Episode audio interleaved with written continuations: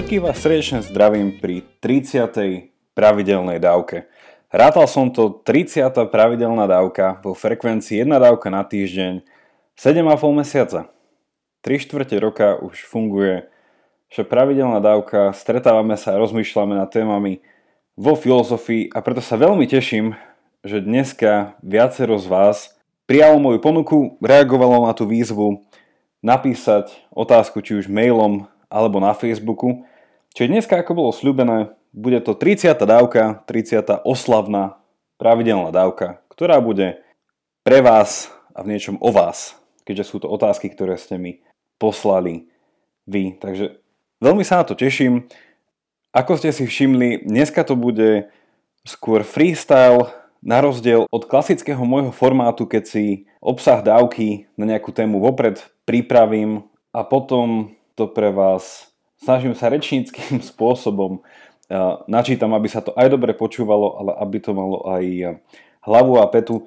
Možno ste sa niekedy spýtali, prečo to, prečo to vlastne tak robím. Hlavne zo začiatku som od vás dostal viacero otázok a aj pozbudení či kritiky, že nie vždycky je to načítané najlepším spôsobom a či by to nebolo skôr dobre spraviť ako takú voľnejšiu meditáciu na nejakú tému.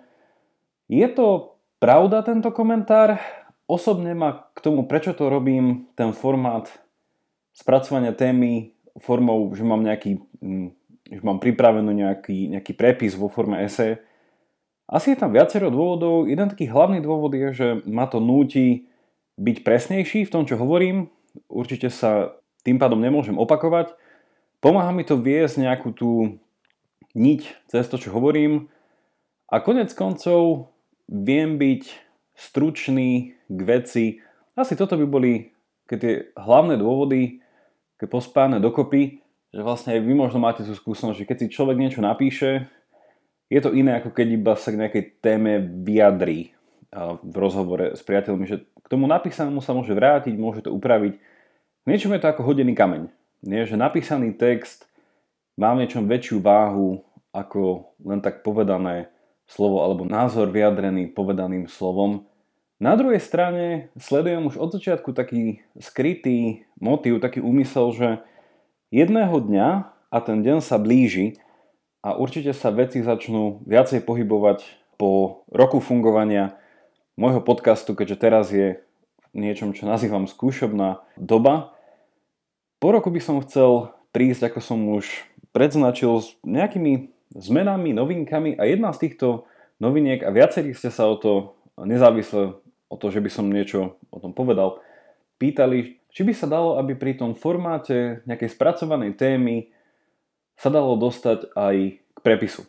Čiže viac menej by to bolo niečo ako mať veci napísané na pár stranách a s tým sa dá potom lepšie pracovať, vypočuť si to, potom si to prečítať, má to pred sebou niečo ako nejaká taká mini knižka alebo v podstate ako poznámky z nejakej prednášky, či bol ešte lepšie na prácu s tou danou témou, čiže nad týmto niečím rozmýšľam aj preto témy, ktoré spracovám vo formátu zamyslenia nad akú tému, otázku majú všetky zatiaľ prepis a s tými prepismi mám nejaké plány v budúcnosti, čiže môžete sa tešiť aj na niečo takéto.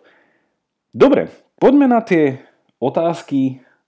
Otázok som zozbieral dokopy 11. Sú každá z iného súdka, povedal by som, ale z každej sa dá nájsť niečo filozofické.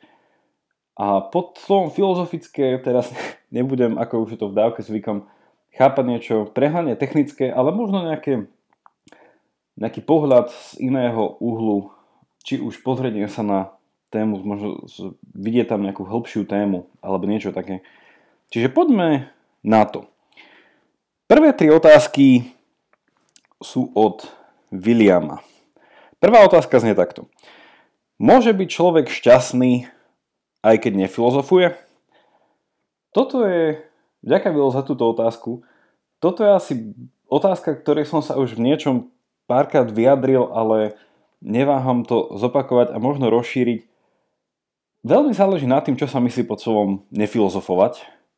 Naozaj to má tu ten bežný význam v kruhoch neakademických a také bežnej reči je, že naozaj také slovičkárenie alebo zbytočné trávenie času nad detailným pitvaním niečoho, čo konec koncov nikomu nepomôže. To je asi taký uh, chápanie filozofovania.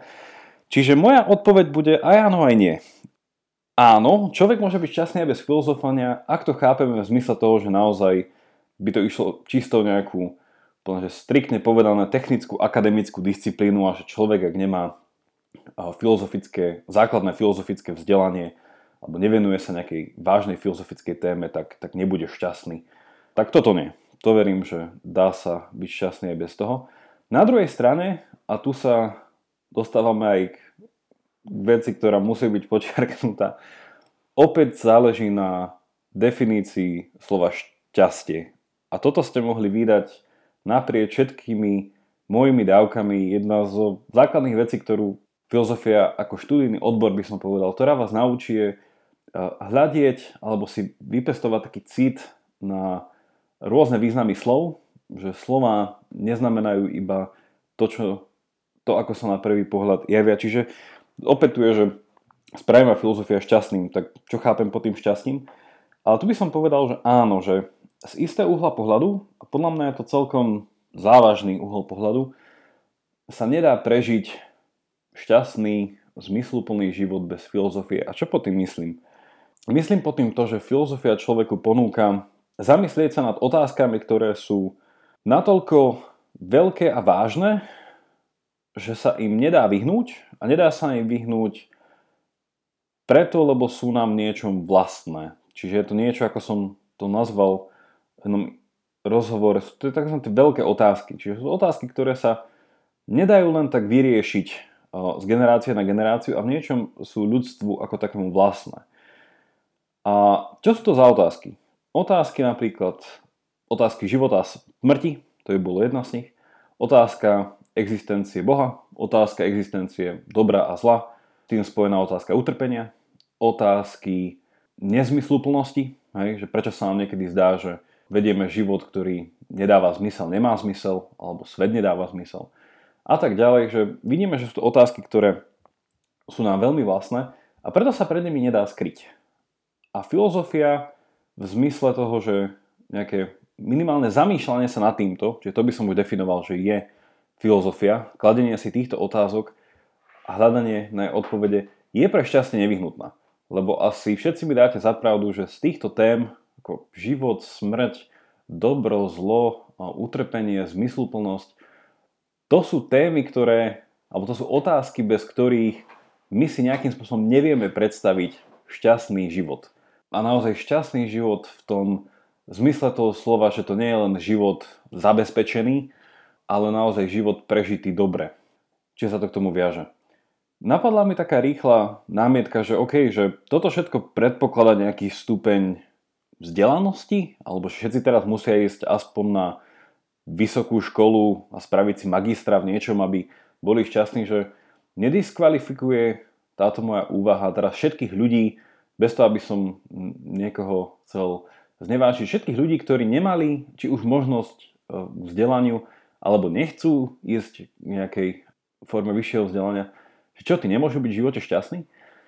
A tam si myslím, že je odpoveď zase, že samozrejme, že môžu.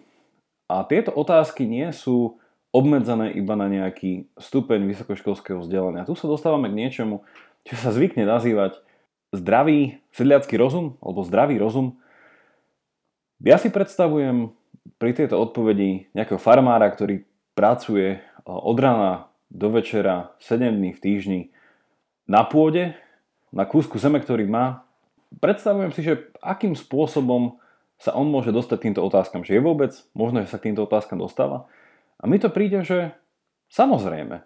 Veď čo by to bol za farmára, keby sa v živote nedostal k problému smrti alebo problému života. Veď samotné farmárčenie je o pracovaní, o kultivácii vlastne živých vecí a súčasne je tam človek stále svetkom nejakého kolobehu umierania a nového vrodenia sa, že, že tieto veci sa potom veľmi ľahko dajú preniesť na vlastný život, že vlastne som súčasťou tohto celého. No a do toho spadá zase otázka dobrá a zlá, že bežný farmár sa určite zamyslí, že čo je za tým, keď mi počasie z ničoho nič zničilo úrodu.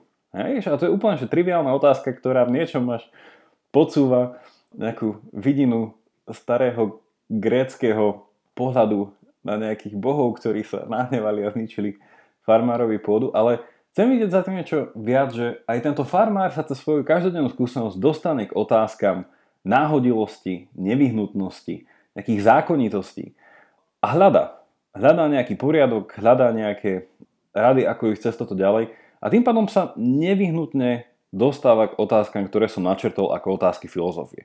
Čiže záver k tejto prvej otázke je také, že filozofii sa nedá uniknúť a je to podľa mňa naozaj už iba na takej tej ignorancii, že sa buď uspokojím s odpovediami na tieto otázky, ktoré, ma, ktoré, mi, ktoré sú postačujúce, ale jednoducho ako človek rastie a má väčšie skúsenosti, musí aj tu hľadať hlbšie otázky. Čiže verím, že šťastný môže byť každý z tohto uhla pohľadu. Je to na tom, ako sa k týmto otázkam stavia. Samozrejme, tu je taký skrytý predpok, ktorý som povedal, že šťastný nie vždycky v tomto kontexte musí znamenať, že je to človek, ktorý sa má dobre. A tam už sme asi viacero veci spomenuli, hovoril som o tom v prvých dvoch pravidelných dávkach, čiže utrpenie nevyhnutne neberie človeku možnosť viesť zmysluplný život, prežiť šťastný život. A konec koncov, šťastie sa vždycky dá posúdiť. Šťastný život sa vždycky dá posúdiť až tesne pred jeho koncom alebo po jeho konci. Čiže skôr vieme hovoriť, či bol nejaký človek šťastný, ako povedať, či my vlastne sme šťastní. Toľko k tomu. Druhá otázka od eh, Williama je tu otázka, čo je krása a aký má význam v každodennom živote človeka. Tu poviem, že otázku krásy plánujem spracovať v budúcom podcaste. Nahovára ma na to už dlho moja manželka, takže toto je ďalší impuls k tomu. V krátkosti asi by som povedal, že áno. Krása má význam v každodennom živote človeka a zamyslene na túto otázku by som smeroval k tomu asi taký ten rozdiel, ktorý ste asi každý zakúsili. Je krása dobrá? Alebo že sú krásne veci dobré? A na to je taká rýchla intuitívna námietka, že nie, lebo večak veľakrát vidíme, že zlé veci sú príťažlivé a sú príťažlivé niekedy aj tým, že vábia krásou. Hej, že nevyhnutne neplatí to, že krásne je dobré a škaredé je zlé. Hej. Čiže je tu asi niečo, čo len tak na povrchu neplatí. Samozrejme, dá sa s týmto aj nesúhlasiť, že ako prvoplánovo som to povedal, je vo filozofickej tradícii niečo také, a vlastne tu sa dostávame až úplne k starým Grékom a možno ešte pred nich. Často sa to zvykne prekladať ako tri transcendentné veci, alebo tri transcendentná. A to sú tie slova, ktoré ste určite počuli, je to tá krása, ako my teraz hovoríme, dobro a pravda. A transcendentná sa nazývajú preto, lebo niečom presahujú ako takú obmedzenosť nejakého materiálneho bytia a sú navzájom spojené a jedno od druhého závislé. Čiže tá, ten obraz, ktorý si tam môžete predstaviť, je akoby koruna stromu, veľká koruna stromu, ktorá ale smerom nadol má tri pne. Čiže vlastne ako keby to boli tri stromy, ktoré dokopy zrastajú do veľkej koruny. No a tento obraz vlastne hovorí o tom, že tieto tri stromy ako keby boli tam tá krása, dobro, pravda a tá koruna, ktorú spolu tvoria, je bytie ako také. Že to, čo v skutočnosti je, je pravdivé, je dobré a je krásne. A tam vlastne platí taký ten vzťah tej vzájomnej prechodnosti že to, čo je pravdivé, je dobré, to, čo je dobré, je pravdivé a do toho spada aj to, že to, čo je krásne, je pravdivé, to, čo je krásne, je dobré. Takto sa to vlastne dá v takom trojuholníkovom vzťahu vyjadriť. Že vrátiť sa k tej otázky tej krásy, nahlodalo by to tú prvotnú pochybnosť, či je pravda, či je naopak, či je krása dobrá a podľa tejto schémy by nevyhnutne muselo platiť, že skutočná krása, s počiarknutím toho slova skutočný, skutočná krása musí byť nevyhnutne ako dobrá, tak aj pravdivá. A tam sa dostávam možno k otázke, ktorá nie je tak, taká bežná, že, že pravdivosť krásy. Zamysleli ste sa niekedy nad tým, že ste videli niečo krásne a spýtali sa, je táto krása pravdivá? Že nie je to iba nejaká ilúzia? A možno to je smerovanie k odpovedi na tú otázku, že prečo sa veľakrát krása javí ako zlá, alebo niečo zlé sa javí ako krásne. A možno to, že to nemusí byť pravdivé vyobrazenie krásy. Môže to byť buď nejaká ilúzia, nejaký klam, nejaká faloš alebo dokonca nejaký pokus o vedomú manipuláciu, čiže sa to krásnym iba javí. Niečo sme sa tohto dotkli pri Platónovi a jeho teórii foriem, že čo je to vlastne forma krásy a ako na nej môžu participovať všetky krásne veci. Čiže áno, je to téma, ku ktorej sa chcem vrátiť a na teraz by som to nechal pri tomto. Tretia otázka a posledná otázka od Vila. V čom má spočívať podľa teba úloha štátu? Čiže politická filozofia. Veľakrát som sa k niečomu takémuto cez dávky vyjadril. Asi by som opäť šiel do tej klasickej stratégie, pozrel sa, čo myslím pod slovom štát. Je to slovo, ktoré nejakým spôsobom prechádza cez nielen storočia, ale aj tisícročia a niečo iné je mestský štát, alebo bolo mestský štát, a niečo iné je súčasný národný štát, ako ho vnímame. Čiže tu by som asi s týmto rozlíšením začal. Na druhej strane osobne štát ako politický útvar vnímam, alebo teda politiku vnímam ako vec, ktorej hlavným predmetom je istý druh zabezpečovania spravodlivosti, Čiže vlastne ide tam o spravodlivosť, o ktorú sa štát má postarať a tam automaticky vplyva, že má štát garantovať každú spravodlivosť. Nie. Niektorú spravodlivosť medzi sebou si ľudia vedia zariadiť aj sami. Potom je tam druh spravodlivosti ľudí voči napríklad iným typom organizácií, napríklad nejaká firma, že má štát garantovať spravodlivosť človeka medzi firmou, tam by som skôr povedal, že áno.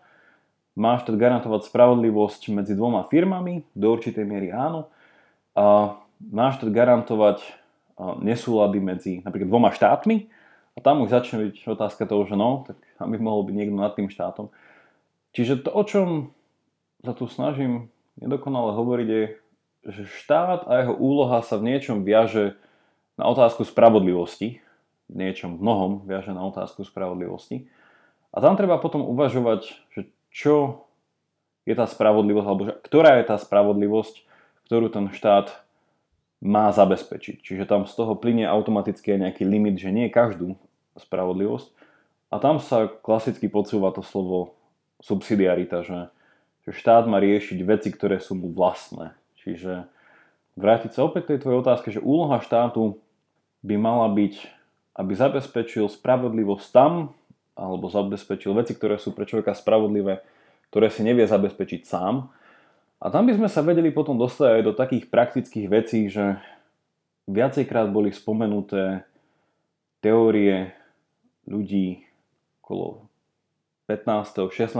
storočia, vznikala teória moderných, moderného štátu, tak tam bol tá otázka, človek dáva štátu určitý druh, alebo predáva, požičiava štátu určitý, určitú mieru svojej vlastnej slobody a zvrchovanosti rozhodovať, rozhodovať o sebe.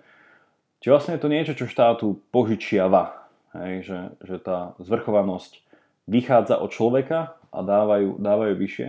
Čiže otázka je, že prečo to robí? A klasická odpoveď napríklad u autorov, napríklad anglického filozofa Thomasa Hobbesa, 16. storočia. Ten tvrdí preto, lebo inak by si nemohol ochraniť svoj život. Čiže vlastne to prvotné, ten prvotný poput alebo tá motivácia, ktorú človek má, je skôr nevyhnutnosť seba obrany.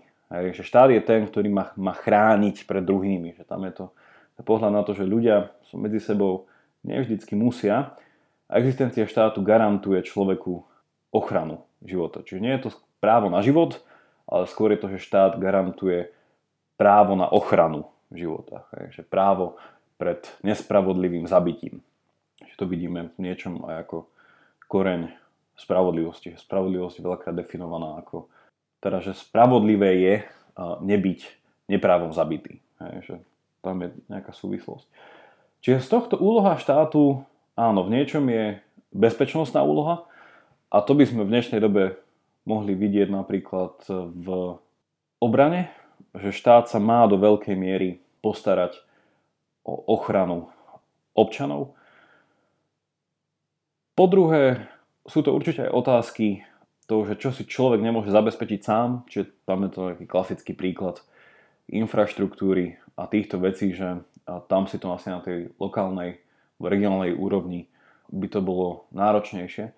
Ale vidím v tom, čo hovorím tu nič toho, že naozaj tá otázka, že štát z povahy svojej existencie je obmedzený, keďže človek delegoval iba obmedzenú časť svojej slobody na štát a teda to je potom rôzne politické teórie v tomto idú rôznym smerom, že buď sa dá úplne odozdať svoja sloboda štátu, a teda človek akoby splinie štátom a štát je viac menej ten cieľ, pre ktorý človek žije. Alebo naopak je to úplne až um, nejaký anarchistický pohľad, že, že štát sám o sebe je nevyhnutné zlo a nie je to dobro, na ktorom aspoň minimálne treba participovať. Čiže ja som v tomto toho názoru, že štát je do istej miery dobrom, čiže nie je to nevyhnutné zlo, ktorého sa treba štítiť, ale musí mať jasne definované svoje limity a nie je konečným cieľom človeka. Že štát nevie človeku poskytnúť úplne všetky prostriedky na šťastný život. Že vie zabezpečiť veľa z nich, ale nie tie najpotrebnejšie. Toľko k úlohe štátu. Štvrtá otázka od Františka. František tak provokačne napísal otázku po anglicky. Why liberalism failed? Čiže prečo liberalizmus zlyhal? Pre tých z vás, ktorí neviete, toto je titul knihy, ak sa nemýlim, z minulého roka, ktorú napísal americký profesor Patrick Deneen. Nečítal som ešte túto knihu, priznám sa, mám ju kúpenú. Je mnohými považovaná ako významný príspevok do diskusie medzi liberálmi a konzervatívcami, keďže táto kniha argumentuje v nejakú realistickú, nejaké realistické chápanie liberalizmu, ktorý ako keby mu vypršal čas. Nečítal som túto knihu, ale priznám sa, že mám to v pláne, mám ju kúpenú a bude to predmetom dávky budúcnosti, ale z toho, čo som o tom čítal a rozprával sa s ľuďmi, tak by som, František, ti asi povedal toľko, že podľa Denína liberalizmus skrátke zlyhal preto, lebo úspel. To je asi jeho základná téza, čiže nezlyhal preto, že sa mu to nepodarilo, ale pretože úspel a úspel akým spôsobom. No a on tam robí, ak sa nemýlim, také rozlíšenie, že liberalizmus v takomto úplne klasickom slova zmysle, ako ho definovali jeho otcovia, zakladatelia, alebo teda nejakí myšlienkoví otcovia v 16. 17. storočí, či hlavne John Locke. A tam, bolo, a tam sa teda láme na rôznom chápaní slobody a podľa tých pôvodného liberalizmu je sloboda neodlučiteľná od cnostného typu života. Čiže vlastne pod cnostným životom sa chápe istá obmedzená sloboda, že je to sloboda skôr založená na nejakej sebadisciplíne alebo seba obmedzení čo do túžob, ktoré mám a vlastne obmedzovaním týchto túžob viem rásť v skutočnej slobode. Čiže inými slovami, som slobodný vtedy, ak som schopný nerobiť niečo, čo mám tendenciu spraviť. A práve som slobodný, ak mám silu spraviť niečo iné. No a Denin tvrdí, že e, liberalizmus, ten dnešný, alebo teda tuto mi chýbajú údaje, ale verím, že aspoň ten, tá čerta toho celá bude pravdivá, že ten dnešný liberalizmus sa zmenil na tzv. voluntarizmus. Od slova voluntas, čiže vôľa. Čiže liberalizmus je chápaný ako rob si čo chceš, pokiaľ neubližuješ. To sa ešte rímuje. A tu hovorí, že liberalizmus úspel. Že naozaj sme v bode, keď ľudia majú aj štátom garantované, alebo to sú štátom do tej miery chránení a ich práva sú do tej miery chránené, že naozaj môžu slobodne žiť svoj životný štýl alebo nasledovať túžby, ktoré majú. No a Denin tvrdí, že práve v tomto vidíme, že to padá. Padá to prečo? Ďalšia z Deninových téz je taká, že ak sa sloboda chápe takýmto voluntaristickým, neobmedzeným spôsobom, je to prvý krok smerom k tyranii.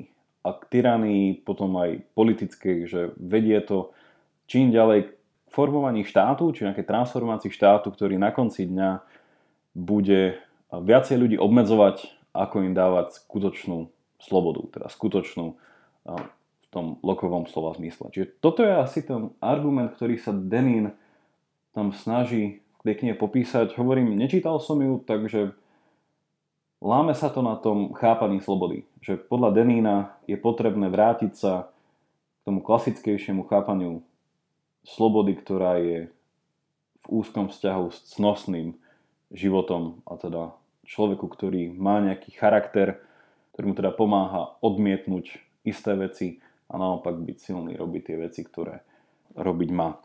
Ale hovorím, teším sa na tú knihu a dostaneme sa k tomu budúcej dávke niekedy. Ďalšia už piata otázka je tu od Jakuba a bola to otázka, na ktorú potom reagovala Zuzka, čiže je to, to rozvinutá otázka. Jakub hovorí, Slovenská história, sme s ňou vyrovnaní? Vnímame ju ako celok? O čom to svedčí? Máme tendenciu obdivovať nemorálnych, negatívnych hrdinov?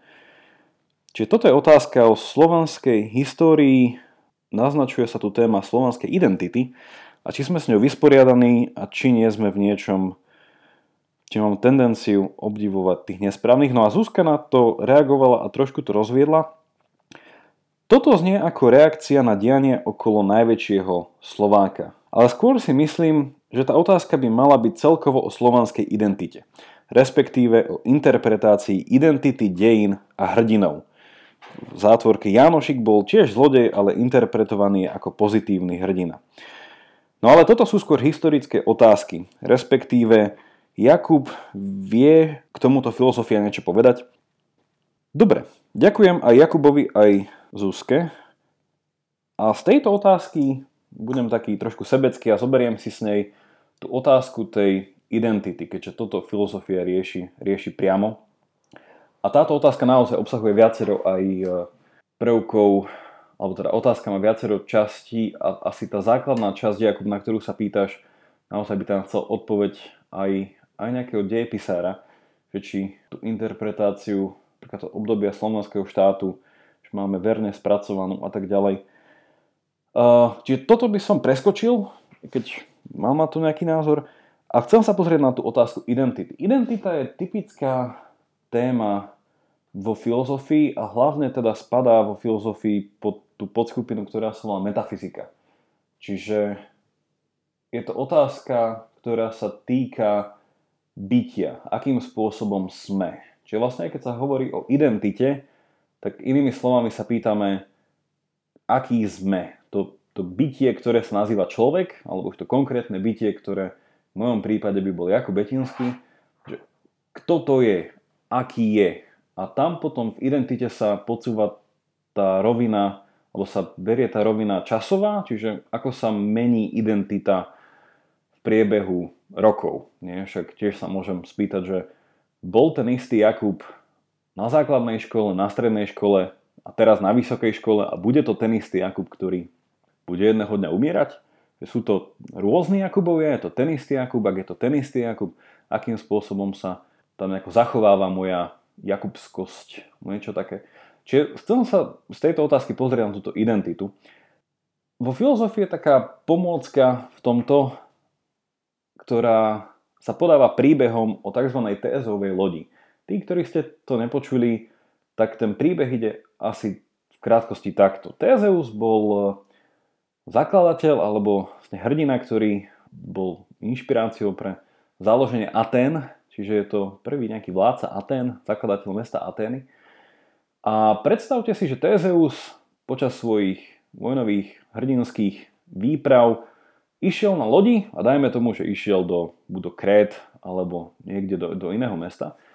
Išiel tam loďou a potom sa loďou aj vrátil do, späť do prístavu v Atenách. No a teraz tá filozofická otázka v tomto myšlienkovom experimente, ktorý sa teda dá vyložiť rôznymi spôsobmi, ale dajme tomu, že teda Tezeus sa plaví do Krét a späť, tak počas toho, ako sa tam plaví, tak si predstavte, že vtedy v nejakom neviem, 6. storočí pred Kristom, že tie materiály neboli boh aké a bolo tu loď treba stále opravovať. Či už počas toho, ako bola na mori, alebo počas toho, ako bola v rôznych prístavoch od bodu A do bodu B a tak ďalej a tak ďalej, až kým sa vrátila. No a pointa je taká, že odvtedy, ako tá loď prvýkrát vyplávala z atanského prístavu, až do bodu, keď sa niekedy v budúcnosti do toho istého atanského prístavu vrátila, tak tento experiment hovorí o tom, že každá jedna časť lode bola zmenená za novú. Čiže od neviem, od eh, dreva, ktoré bolo použité na palubu, od sťažňov, od plachiet a tak ďalej a tak ďalej. Celé to bolo zmenené. Na otázka identity je tu potom nasledovná. Môžeme hovoriť o tej istej lodi, ktorá vyplávala za ten a o tej istej lodi, ktorá sa do Aten vrátila. Čiže toto je tá základná otázka. A čo si myslíte? Je to, je to tá istá loď? Podobne môžem hovoriť, že je to ten istý Jakub, ktorý sa narodil ako ten istý Jakub, ktorý napríklad zomiera? Skúsim načrtnúť 4 odpovede. Posledná z nich najvtipnejšia. Je ich samozrejme, odpovede existuje viacero, ale asi taká, povedal by som, že najintuitívnejšia. A ak vám príde najintuitívnejšia, tak e, môžete za svojho filozofického patróna považovať antického filozofa, antického gréckého filozofa menom Herakleitos, a tá odpoveď je asi taká, že neexistuje žiadna stála identita, ktorá by išla naprieč časom. Čiže vlastne jedna loď vyplávala, druhá loď sa vrátila. Je to loď, ktorá má iný materiál, možno vyzerá takisto, možno stále ju nazveme Tézeová loď, ale ide o inú loď. Hovorím tu o Herakleitovi preto, že je to práve ten filozof, ktorému sa pripisuje výrok nestúpiš dvakrát do istej rieky. Je to známe Pantarej. To je teda inými slovami znamená, že všetko plinie. Všetko sa mení a neexistuje nejaký stály alebo nejaký nemenný stav bytia, na ktorý by sme vedeli poukázať. Čiže celé bytie alebo celá existencia je, jedno, je jedna neustála zmena. Čiže zmena je to, čo vlastne je. Nakoľko to znie veľmi prehane filozoficky. Čiže toto je prvé, prvá pozícia. Druhá je pozícia toho teda opačná, že ide tu o nejakú identitu, ktorá je rovnaká aj naprieč časom. Na otázka je, že čo ju garantuje, čo ju zaistuje. Že podobne ako v prípade ľudského života, tak možno aj aplikovanie na Jakubovú pôvodnú otázku na slovenské dejiny alebo slovenskú identitu, je tá otázka, čo garantuje túto stálosť. Môžeme povedať, že je to tá istá identita. Na odpoveď na to je, garantujú istý nemenný cieľ. Čiže vlastne je to ako keby taký retrospektívny pohľad, alebo pohľad pred seba, že mám nejaký cieľ, ktorý dosahujem. A vzhľadom na ten cieľ, ktorý sa nemení, ja i keď sa mením, zostávam ten istý. Čiže je to ten obraz toho, predstavte, že každá zmena potrebuje niečo nemenné, aby sa tá zmena mohla udiať, inak nemôžem hovoriť o zmene. Čiže ak chcem zmeniť svoju pozíciu z bodu A do bodu B, musím stáť na nejakej nehybnej zemi, ktorá vzhľadom na môj pohyb je stála. A toto sa dá potom eh, ďalej posunúť, že hej, že OK, že zem sa hýbe, pretože som na zemeguli, ktorá sa točí a tak ďalej, že, že vedie logika tejto úvahy k nejakému bodu, ktorý je nemenný, alebo teda stály a vzhľadom naň sa ostatné veci môžu meniť. A toto je inak logika, ktorú možno rozpoznáte v argumentácii, napríklad aj jeden z argumentov pre Božiu existenciu stojí na tejto logike a tak ďalej. Čiže táto druhá odpoveď k tézovej lodi je taká, že áno, tézová loď je stále tá istá vzhľadom na cieľ, ktorý nejakým spôsobom tu sledujeme. A konkrétne by sme mohli povedať, že je to tá istá loď vzhľadom na to, že Tezov cieľ bol vyplávať mm, či už kvôli nejakej vojne, alebo proste musel niečo vykonať, vrátil sa späť do Aten a môžem povedať, že vzhľadom na tento cieľ, ktorý sledoval, to bola tá istá loď, ktorou ho dosiahol. Čiže že tá definícia Teozovej lode, alebo tá identita Teozovej lode sa tu potom vzhľadom na tento cieľ nemení. V našom bežnom živote to môžeme pretaviť možno do toho, že ľudská identita, alebo že o sebe by som mohol hovoriť ako o tom istom človeku, ktorý... A ten cieľ zase môže byť rôzny. Že keby som mal um, mať cieľ zmaturovať, tak moja identita maturanta sa zmení potom, ako dosiahnem tento cieľ a zase bude tam nejaká nová identita. Čiže tá logika zase vedie k tomu, že ak by som mal hovoriť o jednej mojej ľudskej identite, ktorá sa nemení, že do konca môjho života musel by som hovoriť vzhľadom na cieľ, ktorý je tzv. celoživotný. Samozrejme, môže byť aj viacero celoživotných cieľov, ale musel by to byť možno taký, že ten konečný cieľ ľudského života. Niečo takého, že v tom prípade by sme vedeli hovoriť o jednej ľudskej identite naprieč celým ľudským životom. Tretí prípad nás ponúka zamyslieť sa nad niečím takýmto. Ide o niečo podobné ako prvý prípad, i keď prvý prípad hovoril, že neexistuje žiadna stála identita, ktorú by mala táto loď od začiatku plavby až do konca.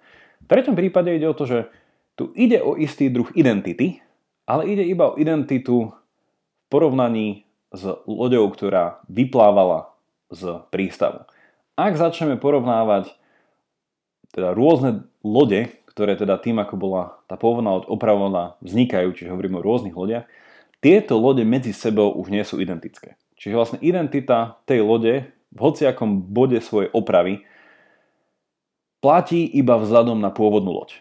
Čiže ak by vyplával Tezeus z Aten a dostal by sa do prvého prístavu, tam by sa ho trochu opravila, vznikne nová loď, tak tá loď je identická v tomto prvom bode tej opravy s tou pôvodnou. Ak by sa loď z tohto prvého prístavu dostal do druhého a tam zase prešla nejaká oprava, podľa tohto vysvetlenia už tá loď nie je identická s tou loďou prvom prístave, ale iba stále identická s tou loďou v prístave východzom, čiže vlastne keď bola ešte tá loď v Atenách.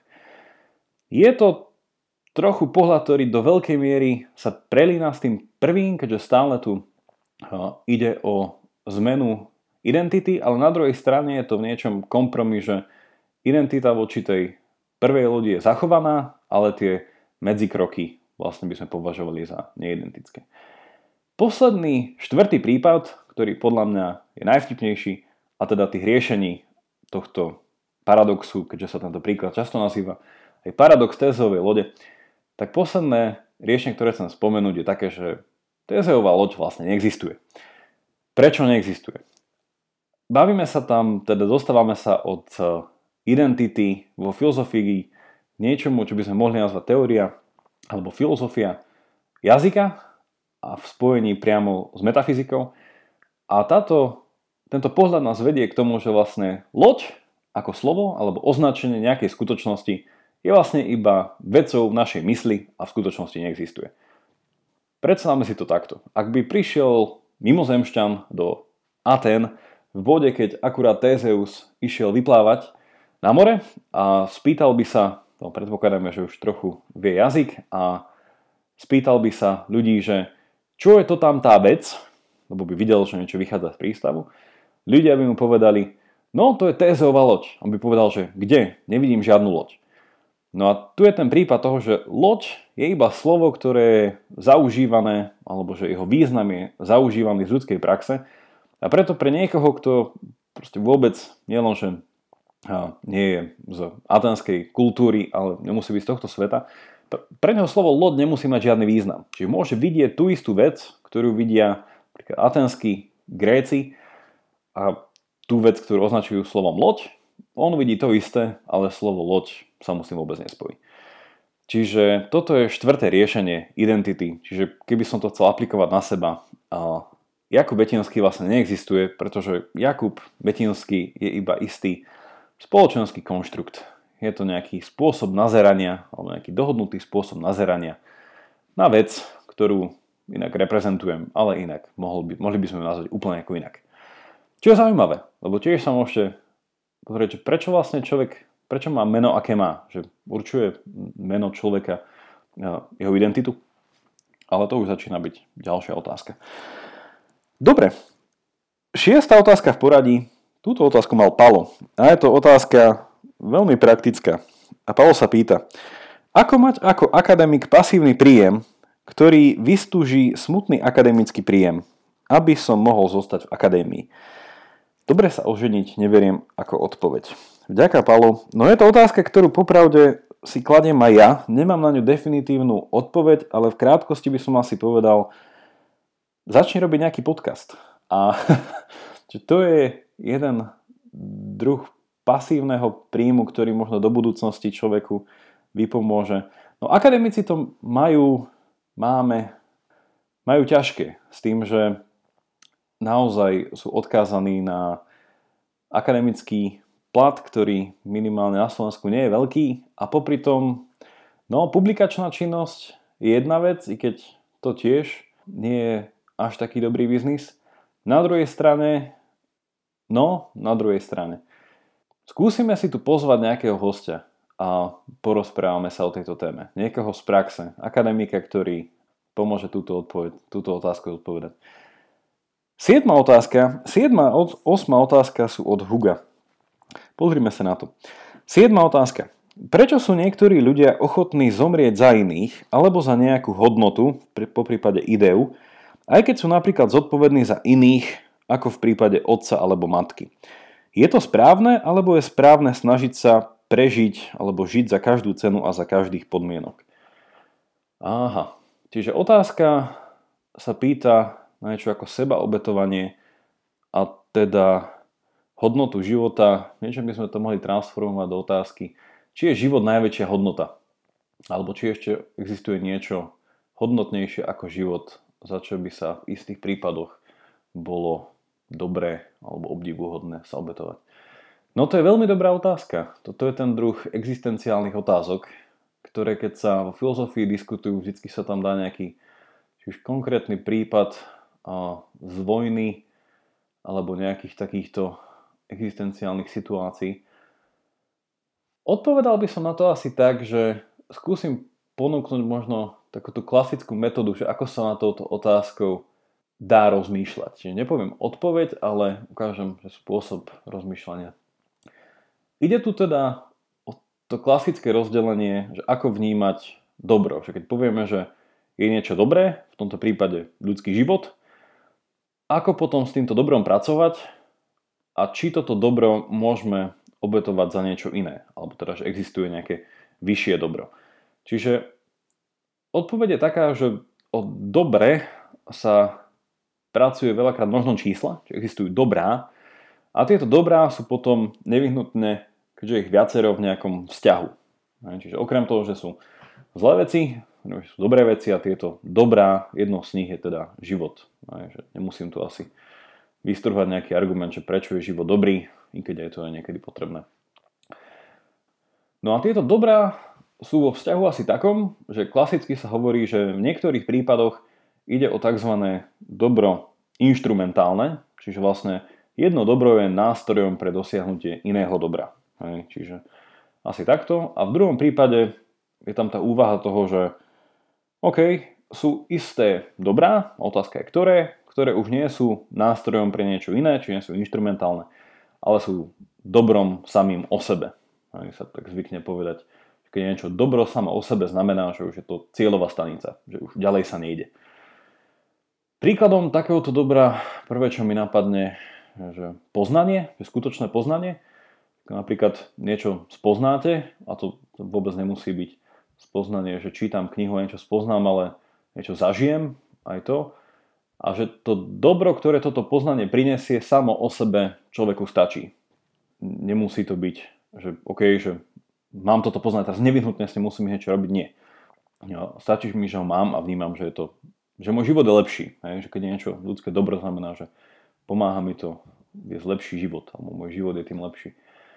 Čiže toto rozlišenie, no a teraz je tam tá otázka, že či je život ako ľudská hodnota, či nejaké dobro, či je to dobro inštrumentálne alebo dobro samo o sebe a na to odpovedať ako? No odpovedať na to tak, že ak nájdeme niečo, čo je väčšie dobro ako život a tým pádom život by k nemu mohol byť instrumentálnou hodnotou, tak nevyhnutne z to vyplýva, že život nie je dobro samo o sebe.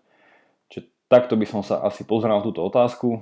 No a toto by som už asi nechal na teba, že a teda na všetkých poslucháčov, či podľa nich existuje niečo iné, nejaké iné dobro, pre ktoré by bolo za istých okolností ba niekedy až potrebné, alebo je to vnímané ako vec, ku ktorej by sme mali byť vedení, alebo ktorú sme mali byť schopní spraviť. Zdať sa života. No, čiže zdať sa života. A tu sa akože otvárajú viaceré, viaceré oblasti tejto otázky, že jedna ako si to Hugo načrtol, je to taká tá, taká tá hrdinská seba obeta, nie? že aspoň tak som to pochopil z toho kontextu otca matky, že je to také hrdinské obeto. Na druhej strane je to zobratie života e, samovražda. Že tam to otvára tú otázku toho, že život už vlastne, život nie je vôbec v istom bode dobrý a preto je lepšie nežiť. Hej? Že, že zase tá rovnica platí, že že, že v prípade samovraždy je život nevyhnutne chápaný ako instrumentálny a nejaké vyššie dobro v chvíli, keď človek pácha samovraždu je viac menej, že byť vytrhnutý zo života. Teda, že, že tá smrť predpokladá. Nakoľko paradoxne to znie, smrť predpokladá lepší, lepší stav, väčšie dobro. Čiže smrť je o to hodnotnejšia. Dobre, toľko na túto otázku a ešte si dal jednu otázku a otázka znie takto. Pôvod zla vo svete. Nemusí to byť religionistická komparatíva alebo hodina náboženstva, ale filozofická úvaha o dôvode utrpenia v živote človeka. Nuž, koľko máme času? Uh, he. V krátkosti dve veci. Zase, že pôvod zla alebo existencia zla je veľmi široká otázka. Dá sa na ňu ako si je naznačil v otázke, je to otázka, ktorá ide naprieč rôznymi uh, disciplínami, že tam by som povedal, že je to uh, otázka od uh, teológie cez filozofiu naprieč celými humanitnými vedami až, verím, že aj k prírodným vedám otázka zla.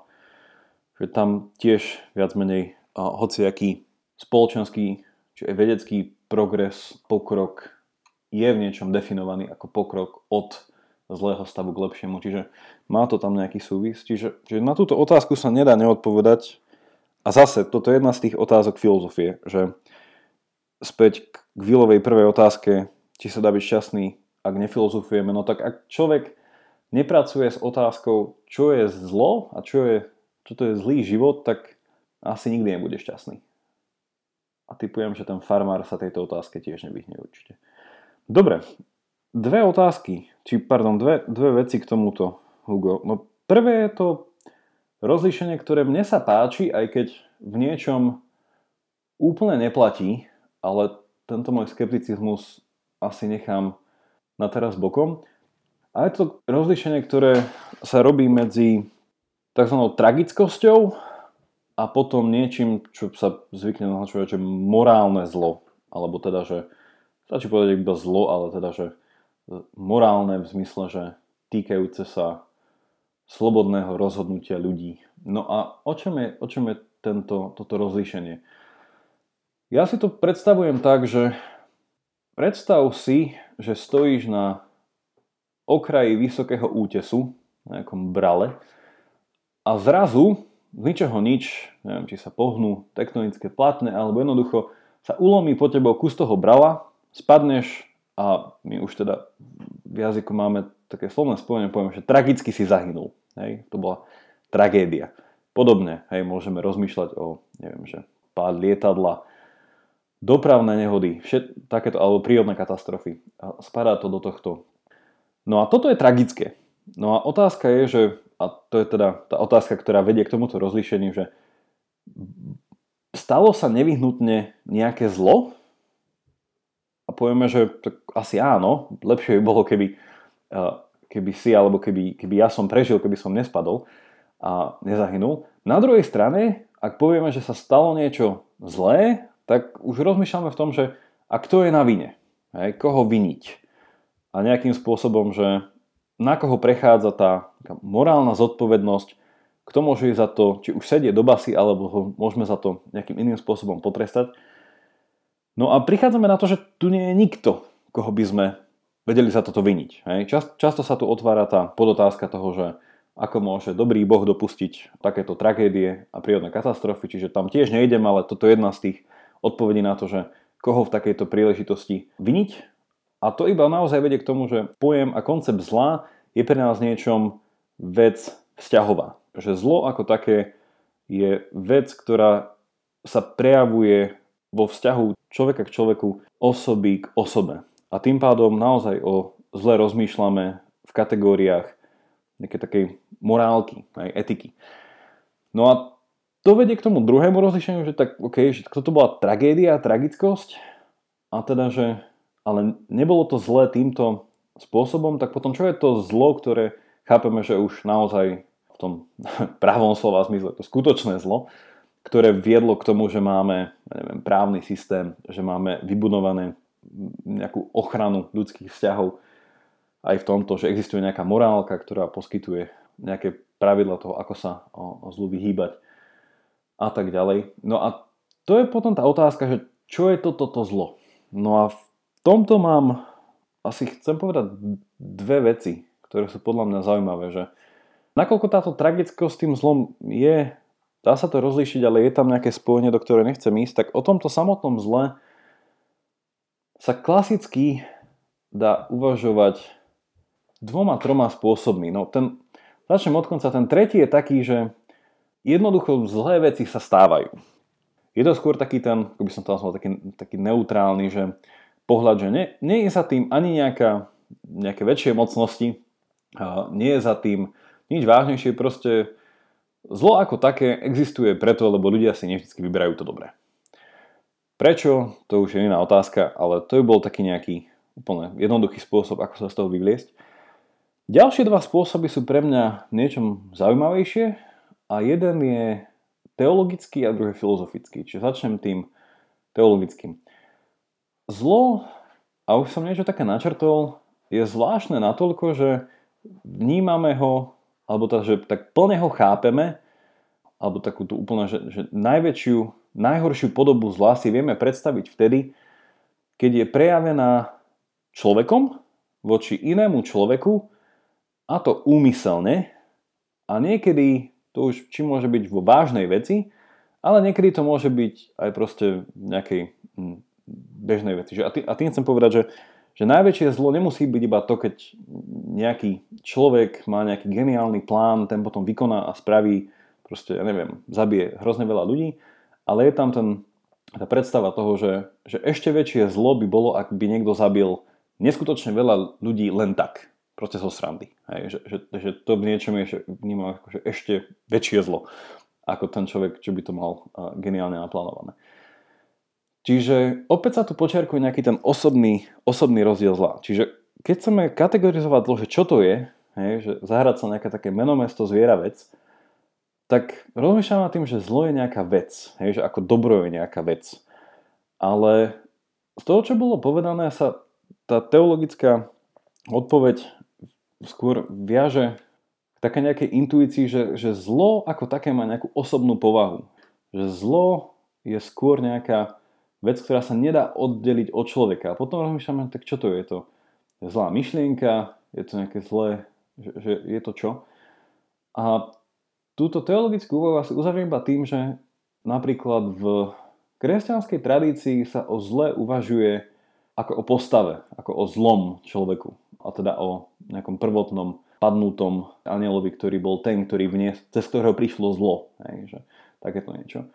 A napríklad starší, starší anglický preklad modlitby očenáš sa prekladal neuvedná z dopočne zbavná zlého, sa vlastne zlého prekladal s veľkým z, aby to naznačovalo, že od zlého znamená, že od satana, alebo že od proste diabla. Že je tam nejaký ten rozmer, ktorý je v tomto ťažko odlučiteľný. Že hovorím, že táto osobnosť toho zla. Toto je teologická úvaha. Nechcem, nechcem ako dokončiť, ale takýmto smerom sa dá o tom rozmýšľať. Tá filozofická tradične sa vzťahuje na Augustína, ktorý definoval zlo zase vzťahovo alebo vzťahu k dobru. Že vlastne zlo definoval ako nedostatok dobra. Hej? Alebo ten technický termín je tam, že privácia. Že teda, že keď nie je nedostatok. A tam vlastne, keď sa bavíme o tejto filozofickej definícii zla, sa bavíme zase v oblasti metafyziky, či o nejakého bytia, že čo to znamená, že keď je niečo zlé, že čo je toto zlé bytie. A, a vlastne táto Augustínová odpoveď na to je taká, že vlastne zlo neexistuje. Hej? Že zlo je nedostatok dobra a keď si predstavím, že je to zase taký ten paradox, že vykopem jamu a vznikne mi teda diera v zemi a spýtam sa, že existuje tam tá diera? A poviem, že nie, lebo je to iba nedostatok zeme. Čiže negatívne existuje, ale v tom pozitívnom slova zmysle nemôžeme hovoriť o existencii diery hej, v tomto. Čiže tak vlastne Augustín chápal aj zlo, že vlastne zlo je v tomto prípade nedostatok dobra a z toho vyplýva asi to, že zlo, ako chápeme v tomto kontexte, vždy parazituje na dobre. Že pod zlým si vždy predstavíme iba skorumpované dobré. Že to, že niečo existuje a je, znamená, že je to nevyhnutne dobré, lebo zlé veci tejto definícii neexistujú, alebo teda, že nemôže existovať niečo, čo bolo zlé, lebo sám fakt, že niečo je, znamená, že je to dobré. A na druhej strane, ak o tom hovoríme, že je to zlé, tak je to v podstate iba naozaj v kontexte toho, že nie je to také dobré, ako by to mohlo byť. Čiže tam sa dostávame do, toho, do tej rovnice s tým, že zlé znamená nedobré. Hej? Čiže by sme to celé mohli obrátiť na to, že otázka dobrá a zla sa vlastne dá vyriešiť spojením otázky dobrá a nedobra. Čiže verím, že z toho aspoň trošku cítiť, nakoľko je to komplikovaná a komplexná téma, ale opäť to počiarkuje to, že zaujímanie sa o túto otázku niečom je nevyhnutné k tomu, aby človek dokázal viesť šťastný život. Ak šťastný život je teda dobrý život a teda nie zlý život, čiže musíme sa tam zamyslieť nad otázkou Čiže áno, filozofia je potrebná pre dobrý život. Toľko k tomu. Deviatú otázku už poradí dala Zuzka. A Zuzka sa spýtala niečo o problematike normy a abnormy. A hovorí, poznám čiastočne psychologické stanovisko, a aj to je rôznorodé, teda psychologické stanovisko ohľadne normy a abnormy, ale zaoberá sa týmto aj filozofia? A ak áno, ako nám vie filozofické stanovisko dnes pomôcť v tom chaose, že čo je teda normou a čo abnormou?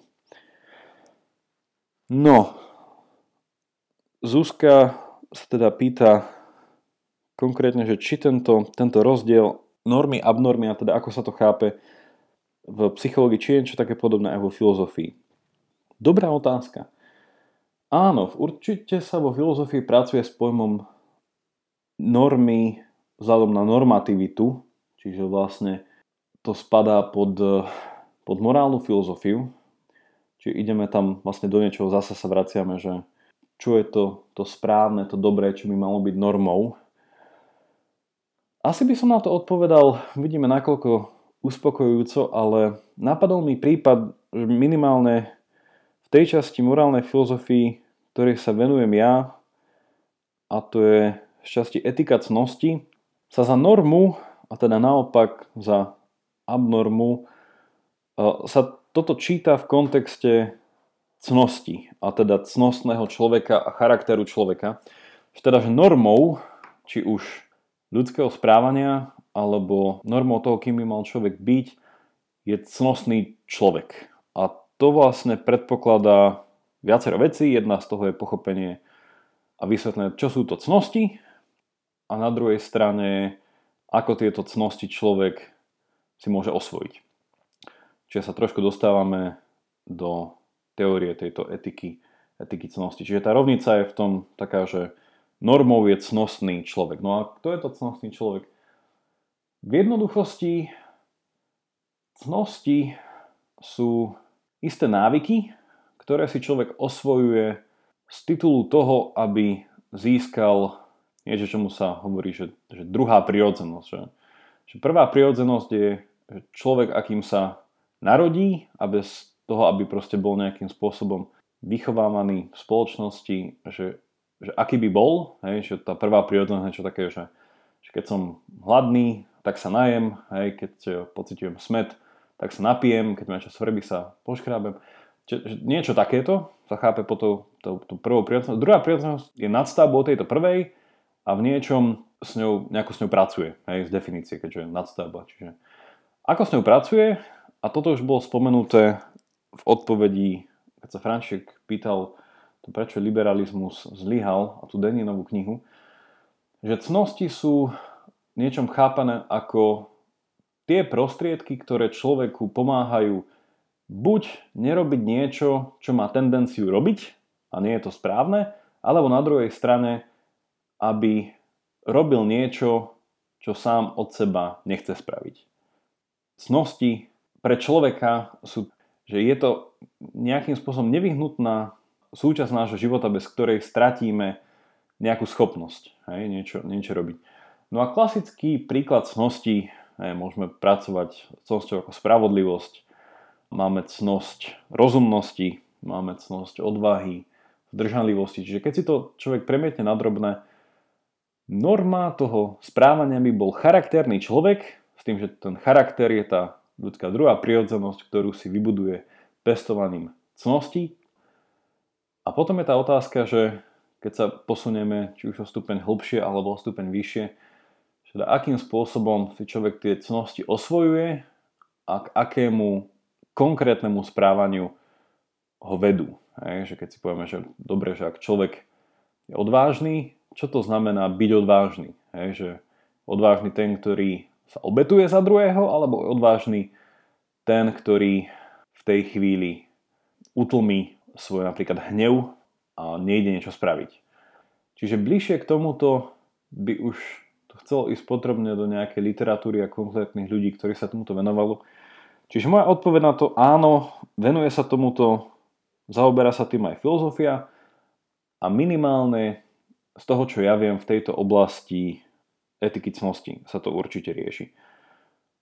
Verím, že sa to rieši aj v iných týchto etických pohľadoch, napríklad v nejakej tej kantovej deontológii by to mohlo byť, že normou je to, čo by si človek vedel predstaviť, že je vždycky normou v danej situácii aj pre druhého človeka.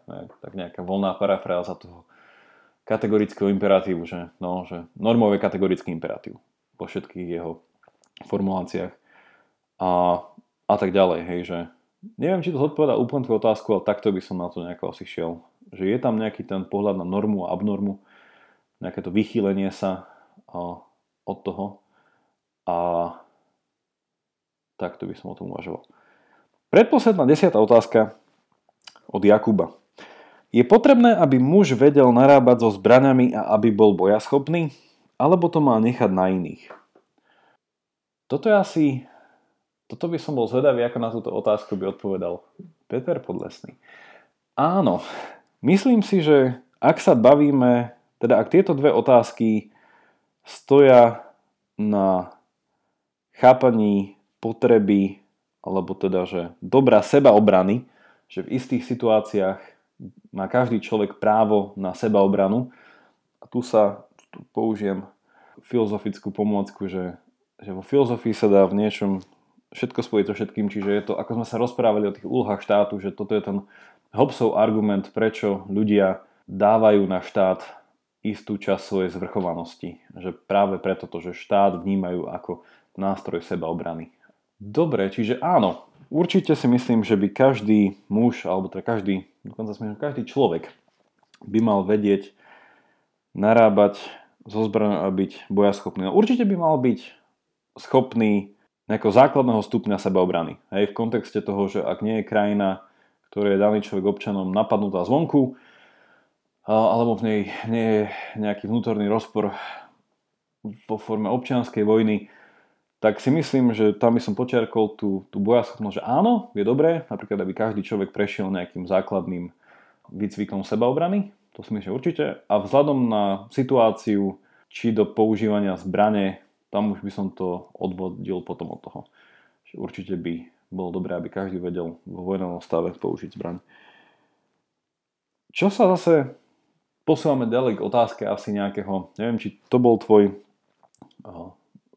to bol tvoj úmysel za túto otázku, ale teda posúva sa tam otázka z filozofického pohľadu zaujímavá otázka násilia, hej, a možno v tomto to celé sa dá smerovať, a keď to opakujem, neviem, či tam si chcel smerovať, otázke toho, čo sa nazýva teória spravodlivej vojny.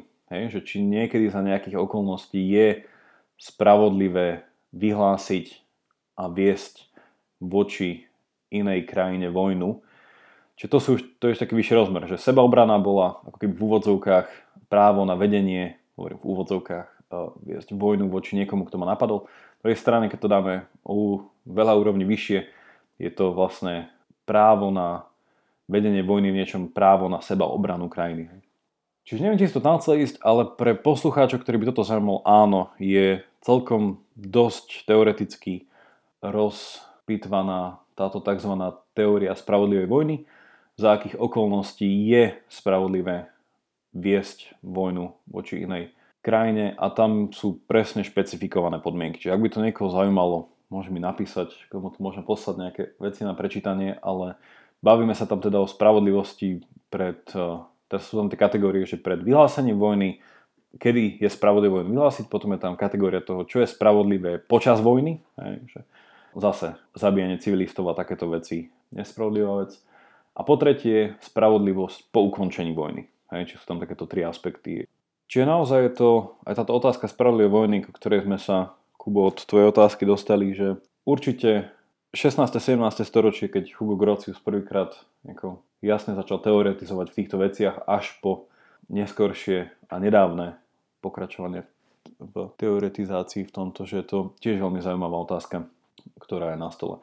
Na druhej strane niekto môže byť pacifista úplne, že silného kalibru, čo znie tak zvláštne, pacifista silného kalibru, a môže odmietať vojnu za každých okolností hej, a tam práve táto teória spravodlivej vojny chce byť odpovedou, že sú isté okolnosti, kde by človek akoby povedal, že ako mám právo na sebeobranu, tak aj krajina má právo na sebeobranu za určitých okolností.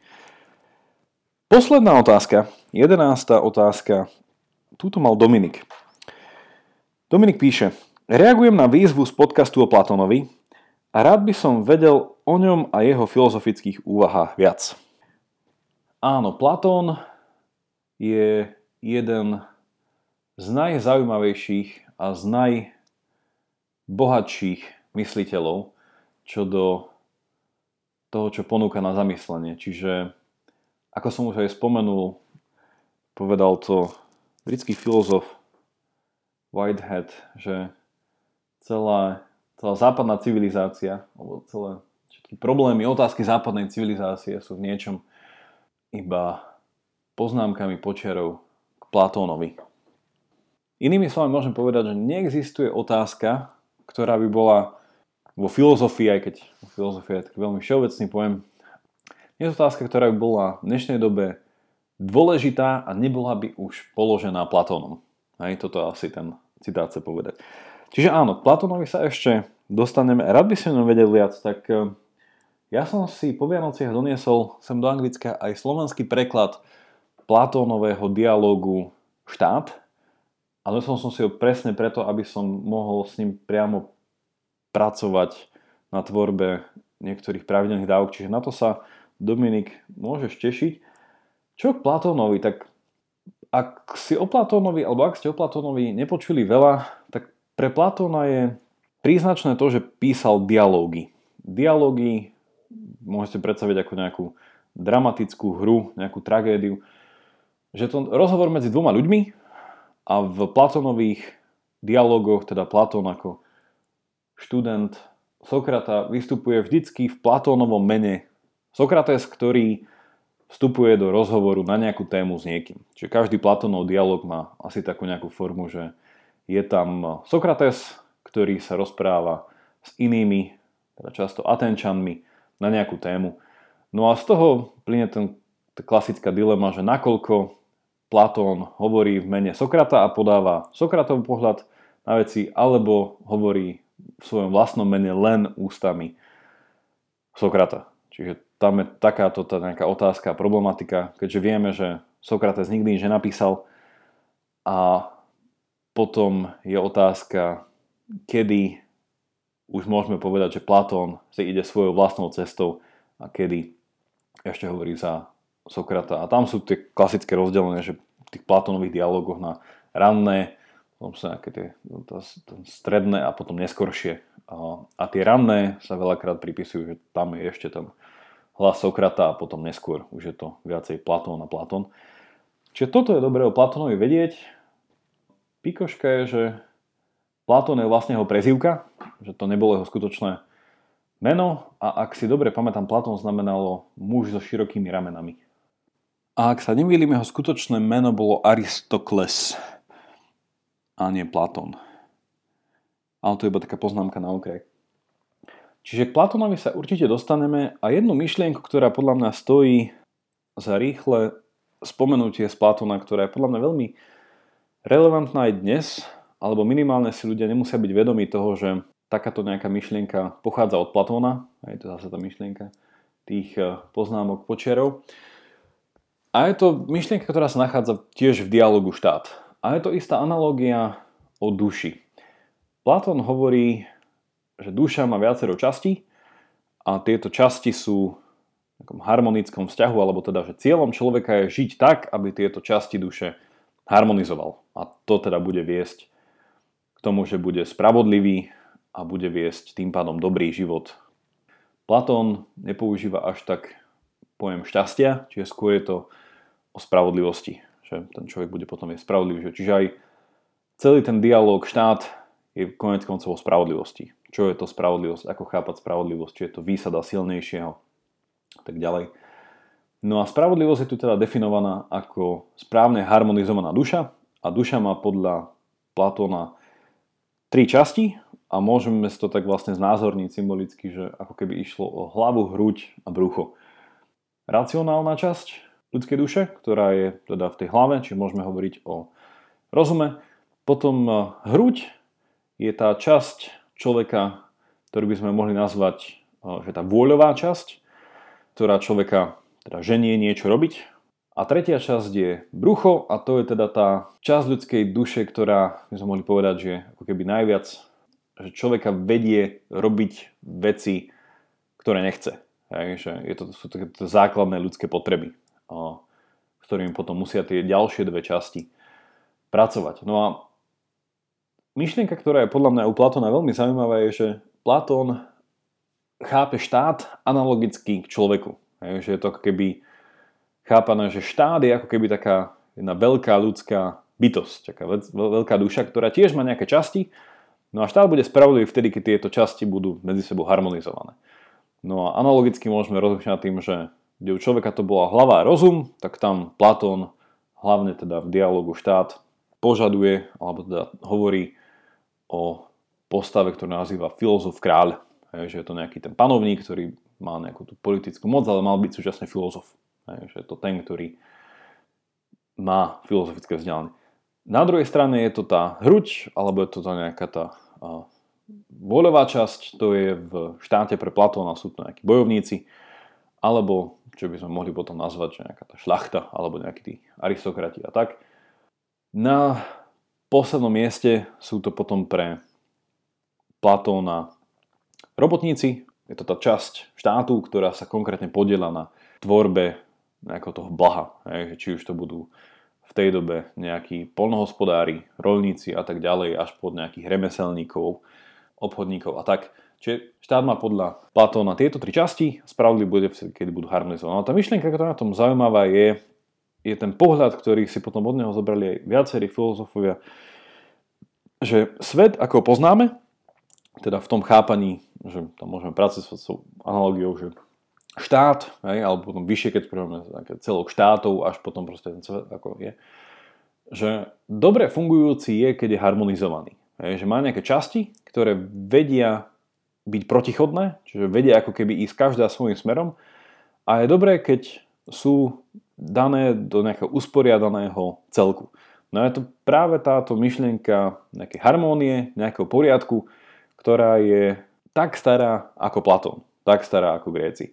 Že ten, to dobro nejakej veci je vtedy, ak je daná vec usporiadaná. Čiže ak niekto bude hovoriť o tom, že dobré riešenie je to, ktoré vedie k usporiadaniu alebo niečomu takémuto, jednoducho sa odkazuje na Platónovú myšlienku. Čiže toto je jedna zaujímavá vec a druhá teda, ako už bol spomenuté, že Platón túto harmonizáciu veci odvodzuje od e, harmonizácie človeka smerom von, čiže nejaká projekcia. Čiže vníma to tak, že svet, či už mimo človeka, alebo vo vnútri človeka funguje podobne. Má nejaké časti, ktoré potrebujú byť harmonizované. A to konec koncov zaručí ako spravodlivosť, tak aj dobro. A to je asi dobrý koniec tejto 30. dávky. Ďakujem vám ešte raz za všetky otázky. Bolo to dneska iné tým, že naozaj síce šlo o rôzne témy, ale ktoré neboli spracované klasickou formou nejakej eseje, ktorú som mal opred pripravenú.